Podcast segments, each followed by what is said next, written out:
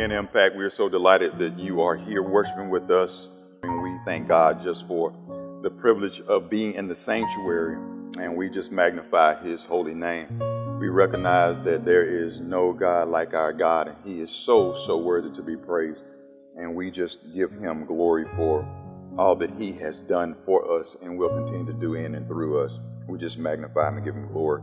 Uh, today, we are going to be in Psalms 23. Psalms 23, I wanted to make certain that we deal with something that would give us a sense of comfort and strength during this season that we're going through. We've gone through COVID 19, now we have the civil uh, unrest that's going on across the world. It's not just located here in the United States, it is across the world. And in times like this, we need to make certain that we remember who the Lord really is and who we're trusting in. And I felt like we needed a passage that gives us that assurance, give us that comfort. That's something that's familiar that we are all familiar with. I doubt there's anybody in here who didn't at some point. I also watch this via live stream who hadn't at some point heard the 23rd Psalm. It is in the books of world masterpieces when you talk about literary pieces because it is so well written. The depth of the theology, the profundity of the text, the message, uh, the insight uh, that you see in the uh, six verses is so profound. And so I wanted to bring us to a text today uh, that will remind us of who we serve, whose we are, and the great wealth of insight and strength that we draw from God's Word in times of need. That we don't have to fret like the world fret and worry and walk in a sense of fear, especially because we have a Lord who's our shepherd. And so I wanted to make certain that I had a passage that you would be familiar with to get it in your spirit, to remind you to meditate upon. And don't just look at it as you always look at it, but see it for what it is and for the, for the uh, value that it brings to the life of the believer. Amen. And so we're going to ask um, you to stand with us as we read the 23rd Psalm. I want you to stand with me as we read it because it's so profound. And those of you at home, also, we want you to read it with us as well. You can stand even at your home. We want you to read it. Uh, though you may not physically be in the sanctuary, we still believe we are touching and agreeing and believing together. And we are going to watch God move in our midst because we believe that the psalm has a word for us for this season. It's so appropriate and applicable and so we want to see this out of the psalm as we talk about the shepherd. I will fear no evil. The Lord is my shepherd, I shall not want. He maketh me lie down in green pastures. He leadeth me beside still waters. He restores my soul. He lead me in the path of righteousness for his name's sake. Yea, though I walk through the valley of the shadow of death, I will fear no evil, for thou art with me. Thy rod and thy staff, they comfort me. Thou prepared the table before me in the presence of mine enemies. Anointed my head with oil. My cup runneth over. Surely goodness and mercy shall follow me all the days of my life, and I will dwell in the house of the Lord forever. You may be seated. Lord God, we thank you for your truth, for your word. And we ask, oh God, that you, Father, be with us as we study your word. Speak to our hearts, our minds as only you can. And Lord God, for whatever you do, we will be certain to praise you and give you the glory. We love you. We ask it all in the mighty, majestic name of Jesus Christ, our Lord and Savior. Amen. 23rd Psalm is a psalm that has been debated by so many different individuals. The authorship is it a psalm by David? If you look in the Hebrew, it is Mizmor by La David. Is it a lament of source or authorship, or is it for him, someone else wrote it? It has been debated. Nevertheless, the argument goes on to ask when was this psalm written? What was the occasion? The Sitz im Leben is the German phrase that is used. What is the setting in which this is written? And it is highly debated what the setting is for Psalms 23. But one of the things that I look at with this psalm and when I read it, and as I have read it over and over again, as I recite it from memory on so many occasions, I listen to the words of the psalm. And I think about the words that are written in this psalm, and I think about from whose pen would something of this magnitude and depth possibly come? I believe it is written by King David, who was king of Israel, the second king after Saul. But I do also believe that it was not written when he was a young shepherd boy shepherding the sheep of his father. I don't believe that these are the words of a young man who is sitting around guiding sheep along the way. I believe these are the words of an individual who knows the depths of shepherding. But I'm convinced that these are the words of a man who has fought against a Goliath. He's faced the giants. And I'm certain there are many people sitting in here who can say, I've faced the giants too, Rocha. These are the words of a man who has experienced being despised by his king. He's had to endure jealousy.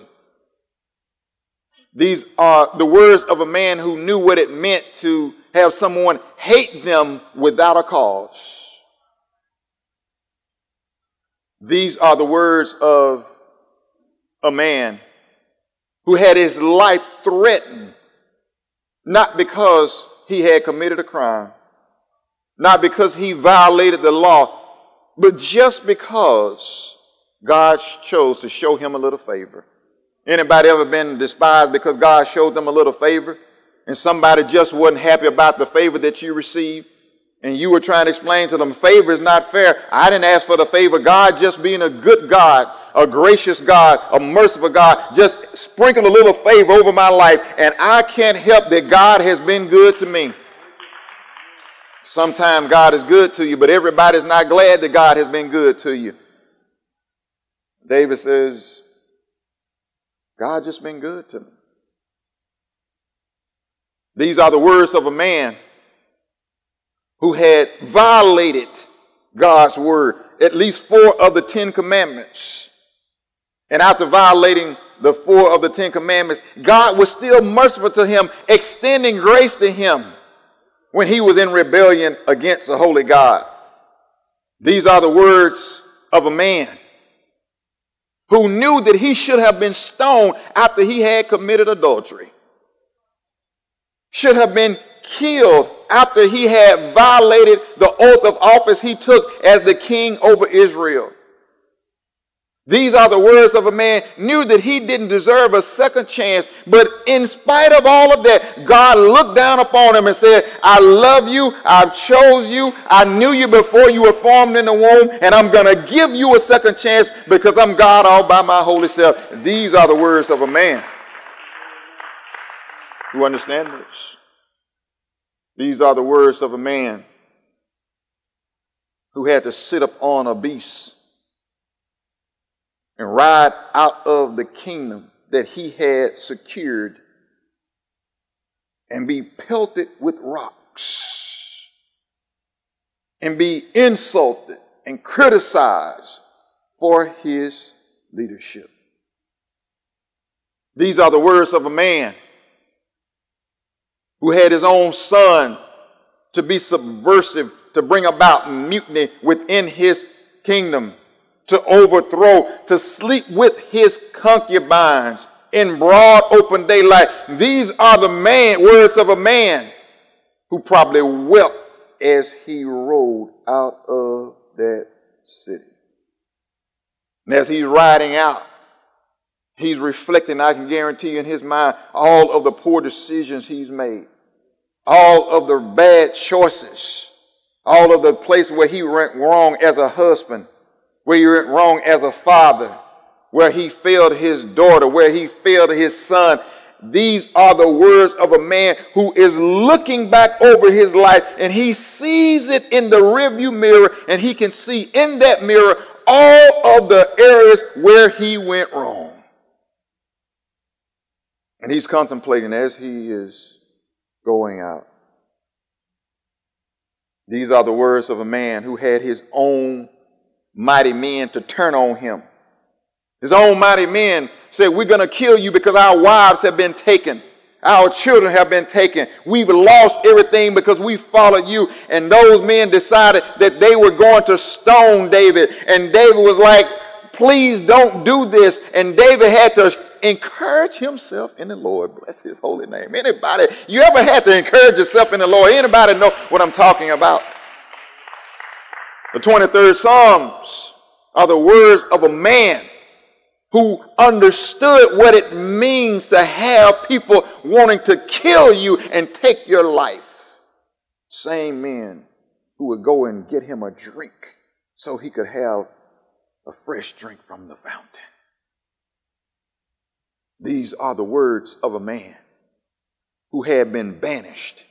Listen to me. Stay with me, Impact. Stay with me.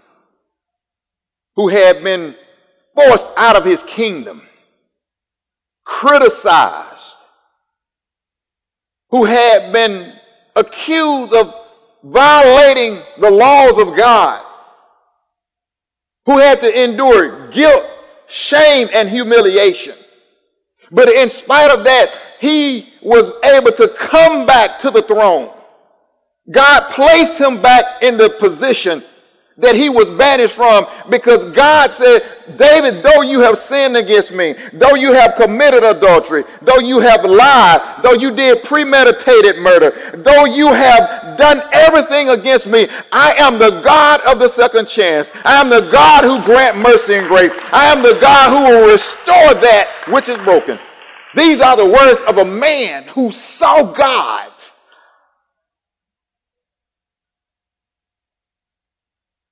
from the mountaintop to the valley. And when you have seen God from all angles, then you can sit down and pen the words of Psalm 23. In fact, I hope you hear me this morning. You see, you can't go and start reading this psalm without looking at the life of David in the panoramic view. You have to see it from him fighting Goliath to him being banished, but God returning and bringing him back to the throne. Because some of us in here say, I remember when I fought my Goliath, but I also remember when I was banished. I, I remember when I was victorious before Abimelech, but I also remember when I was pelted with rocks. I remember when they were singing the songs about me, but I also remember when I had to leave in shame, guilt, and humility. But my God, in His grace, my God in His compassion, but my God in His kindness, my God in His goodness, my God in His love, my God in His mercy, my God in His forgiveness brought me back and restored me because He is my shepherd. Anybody know what I'm talking about this morning? Yeah. God is a good God like that. Here it is. The 23rd Psalms. Oh, man, you got to see it. It's beautiful. I love it. Love it. And I know you have it memorized like me. But you got to see who wrote it and why. The psalmist is writing this, I'm convinced, when he's an aged man weathered by time. You can look at his face and see the, the cracks and the crow's feet, and, and you can look at him and you can see all of the elements of life have coalesced within his body and his being, and you see it within his very body. He pauses to sit down to pen some words that encourage him, but also all of his recipients and readers. And he begins just with one verse, saying some things that I'm convinced it should encourage you just like I know it encouraged him. He says these simple words. He says, The Lord is my shepherd. I like that. I like it. He's very specific about who he's referring to. But then also he makes it personable, and there is a level of ownership that he says here. He says, I don't know who guides you. I don't know who it is you look to. He said, but for me, he said, I look to the Lord, and he said, the Lord is my shepherd. He's talking about Yahweh. Uh, He's talking about the great I am. He's talking about the one who spoke heaven and earth into existence. He's talking about the one who caused the sun to stand still. He's talking about the one who gave the Israelites the victory without them throwing one stone. He's talking about the one who gave them the victory by marching around the city. He's talking about the one who fed them manna when they were in the wilderness. He's talking about the one who gave them a drink from a rock. He's talking about the one who is their keeper in all scenarios that they find themselves in. That's who he's talking about. The great I am. I like the metaphor he uses here. I like it. I love it. He says, The Lord is my shepherd. Oh, it's personal. It's personal. Personal. Real personal. To me, this whole psalm is dripping and oozing with intimacy.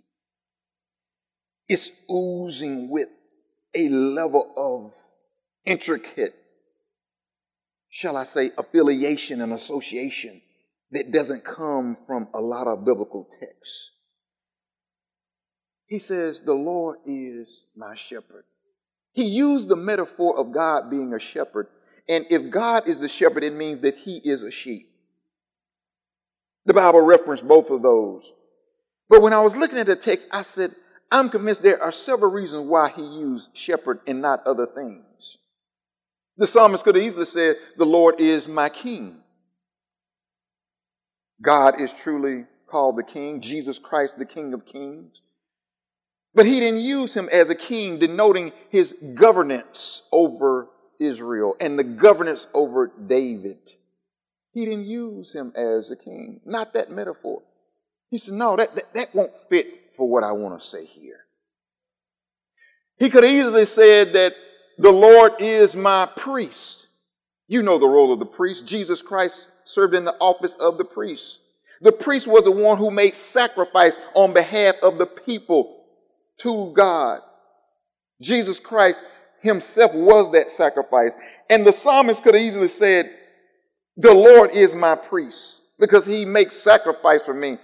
But, but he didn't use the metaphor of a priest. He could have easily said, The Lord is my prophet. He would have been accurate in that because he gives us an apt word in the season when we need the word. He gives us encouragement at the right time. He lets us know what we should do and how we should do it. He could have easily said, The Lord is my prophet, but he didn't say, He's my prophet. He said, He's my shepherd. Roche, why do you think he said, He's my shepherd? I'm convinced that he said that he's his shepherd because when the king comes in, if he would have said, The Lord is my king, we can only get access to the king on certain occasions. You can't just go to the king anytime you want. You can't go to the king when you are in sackcloth and ashes.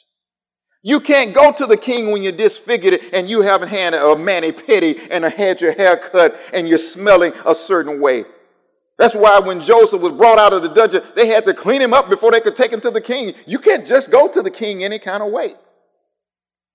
I'm convinced the reason why he didn't say the Lord is my priest is because the priest had certain garbs on and you couldn't just approach the priest in any kind of way. You had to approach the priest after you offered for sacrifice, after you had made preparation, after you had cleansed yourself. You couldn't just go in a dirty and filthy condition to the priest. You couldn't go in an unkept manner to the king. And so he doesn't say, The Lord is my king, the Lord is my priest. He doesn't say, The Lord is my prophet because the prophet was there to give a word, and oftentimes the prophet had to go somewhere else and give another word. So the prophet wasn't always there, available, and accessible for the psalmist. So the psalmist doesn't use those analogies. Those, those are key offices for our Lord. The psalmist used an analogy, a metaphor for someone who can always be present when you need them. The psalmist says, The Lord is my shepherd because the psalmist was acquainted with what a shepherd does. You see, the shepherd is always with the sheep. The shepherd is always around the sheep. It doesn't matter how dirty the sheep get. It doesn't matter how weary the sheep get.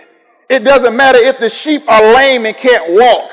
It doesn't matter if the sheep have pink eye. It doesn't matter if they are dirty and wet.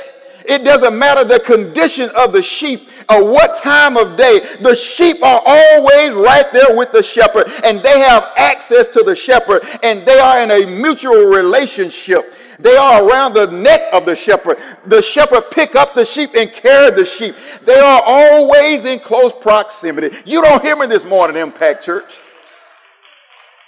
Sometimes you can't get to the king. Sometimes you can't get to the priest. Sometimes the prophet is gone, but the shepherd is always right there for you in your time of need. Oh, I love this. It's beautiful. It's beautiful. And so when you are in your moment of need, the shepherd is there. You say, I don't have time to go clean. I don't have time to shower and get all of this. I don't have time to get cleaned up. I can go to the shepherd as I am, stinky, smelling, lame, blind, limping, all lethargic. I can go to the shepherd as I am because the Lord is my shepherd. Anybody know impact what I'm talking about? Do you understand what I'm saying? Woo, in God, a good God, worthy to be praised. Oh, I'm so glad. I'm so glad that he used the metaphor of the shepherd. Why, Roche? Because sometimes, as I live my life, the conditions that I'm in, it's not befitting to go before the king and the priest.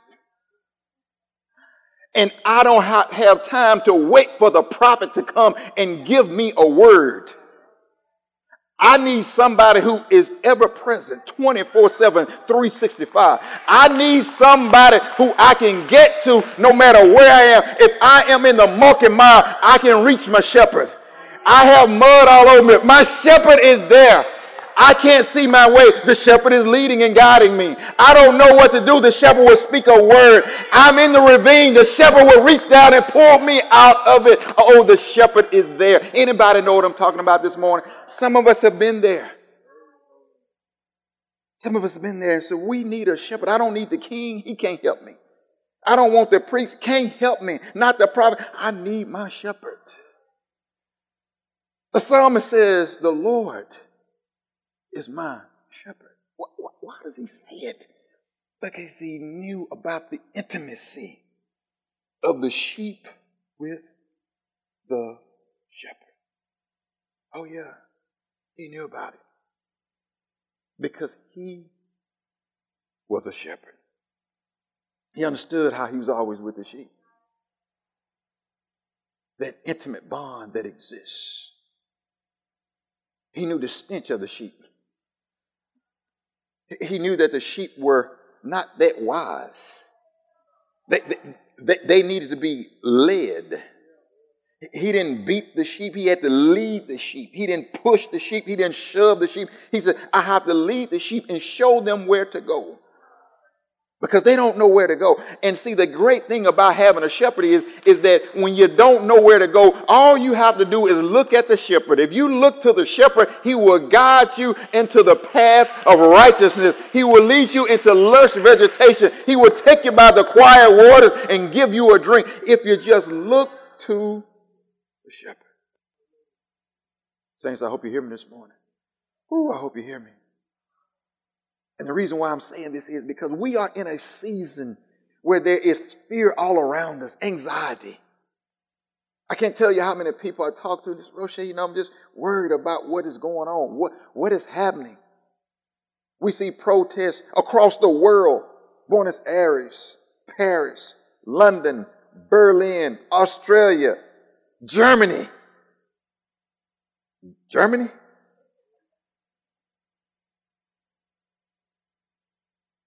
South Africa, Africa. And people saying, What is happening? I'm afraid, I'm scared.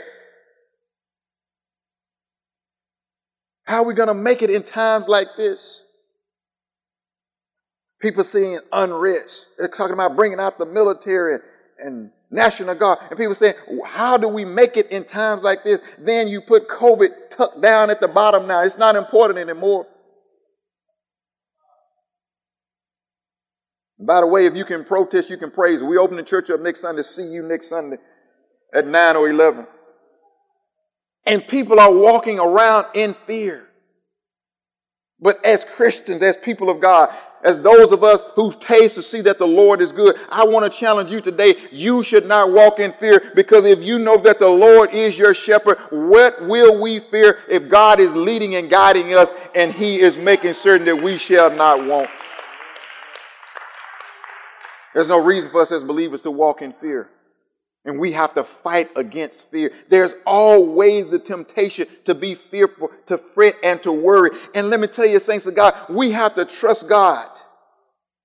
We have to believe God. We got to stand on His promises and say, Lord, I'm going to trust you, even though I can't see. I don't know what the next step is, but God, I'm going to trust you in season and out of season. I want to pause and say something also to families. It troubles me so badly when I turn on the television and I see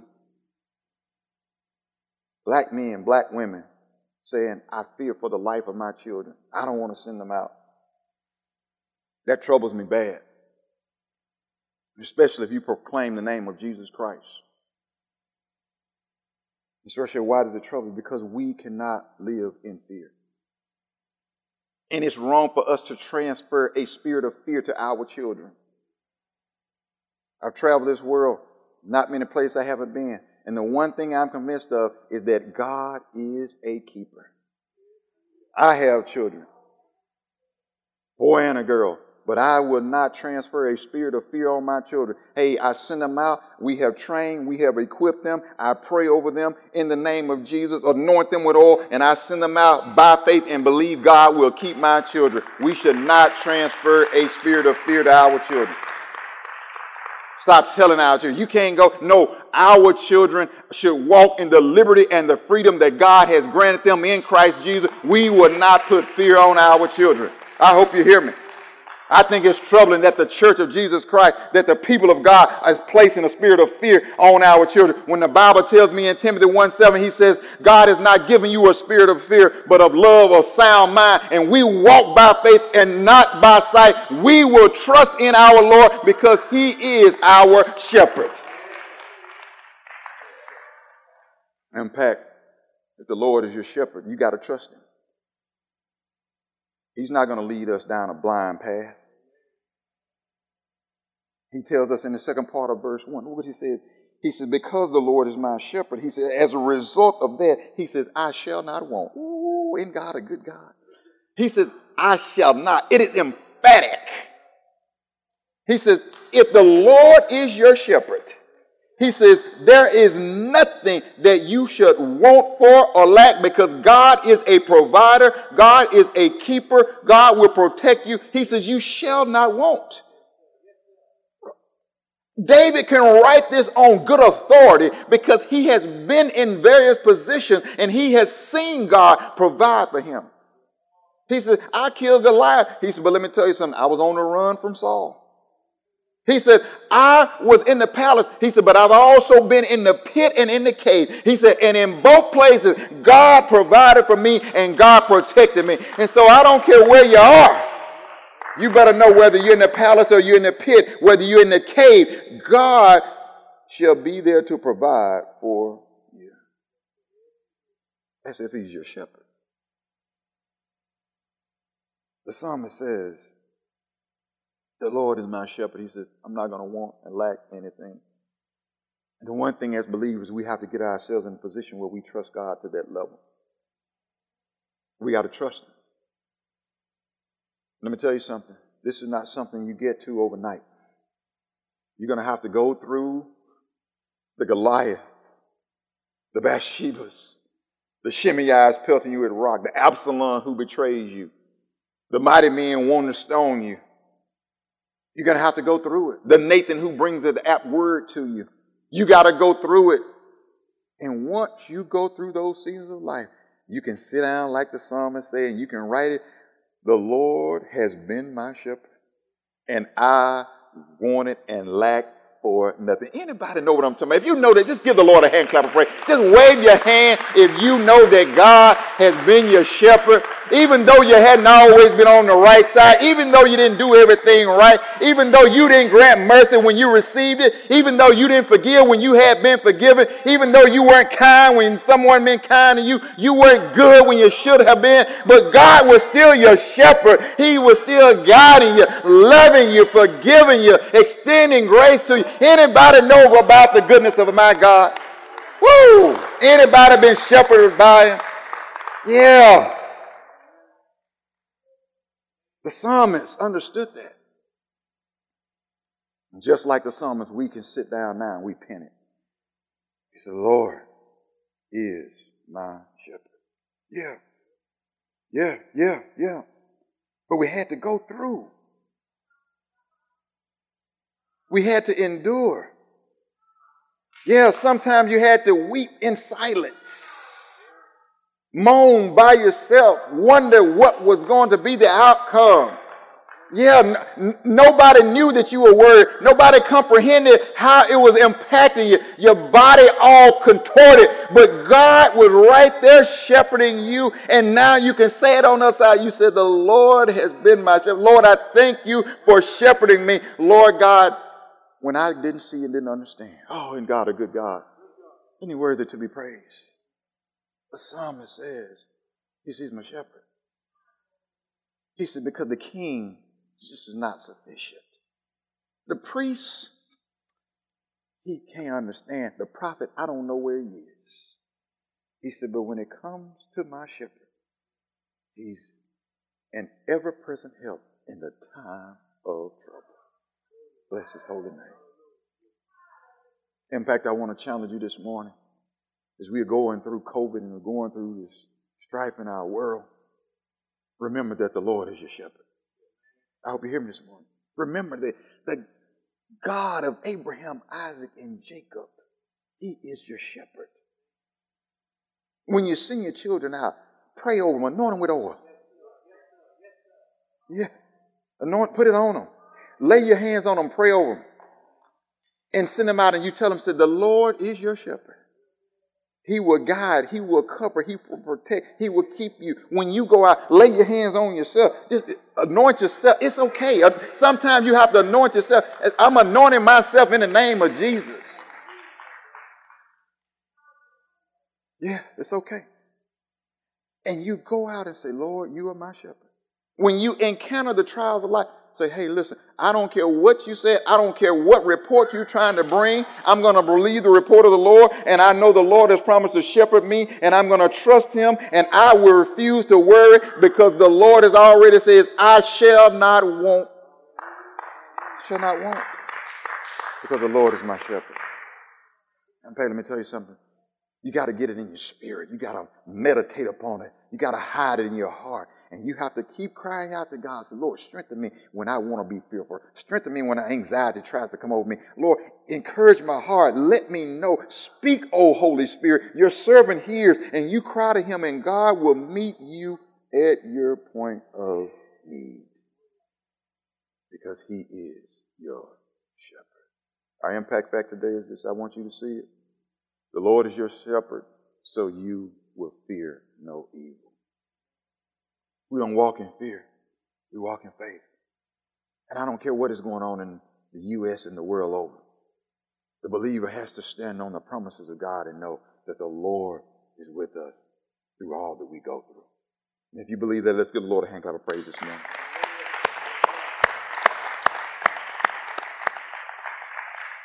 Lord God, we love you. And we thank you, Lord, for how you do all things well. Lord, we have oftentimes fallen short, but Lord, you are there because you are faithful God. Lord, we, the sheep of your pasture, Lord, we are dependent upon you and we need you. And so I ask, Lord, right now, that you increase our faith, strengthen us to trust you. Remind us that, Lord, you are truly our shepherd. And Lord, we thank you for that. I pray for everyone who is listening, watching by live stream, present here in the sanctuary. Lord, for those who are saying, you know, I'm not trusting God at the level that I should, not walking by faith like I should. And Father, I'm praying, I'm asking right now that you strengthen, that you remind every believer that you are truly the shepherd. Encourage the hearts of everyone watching, listening.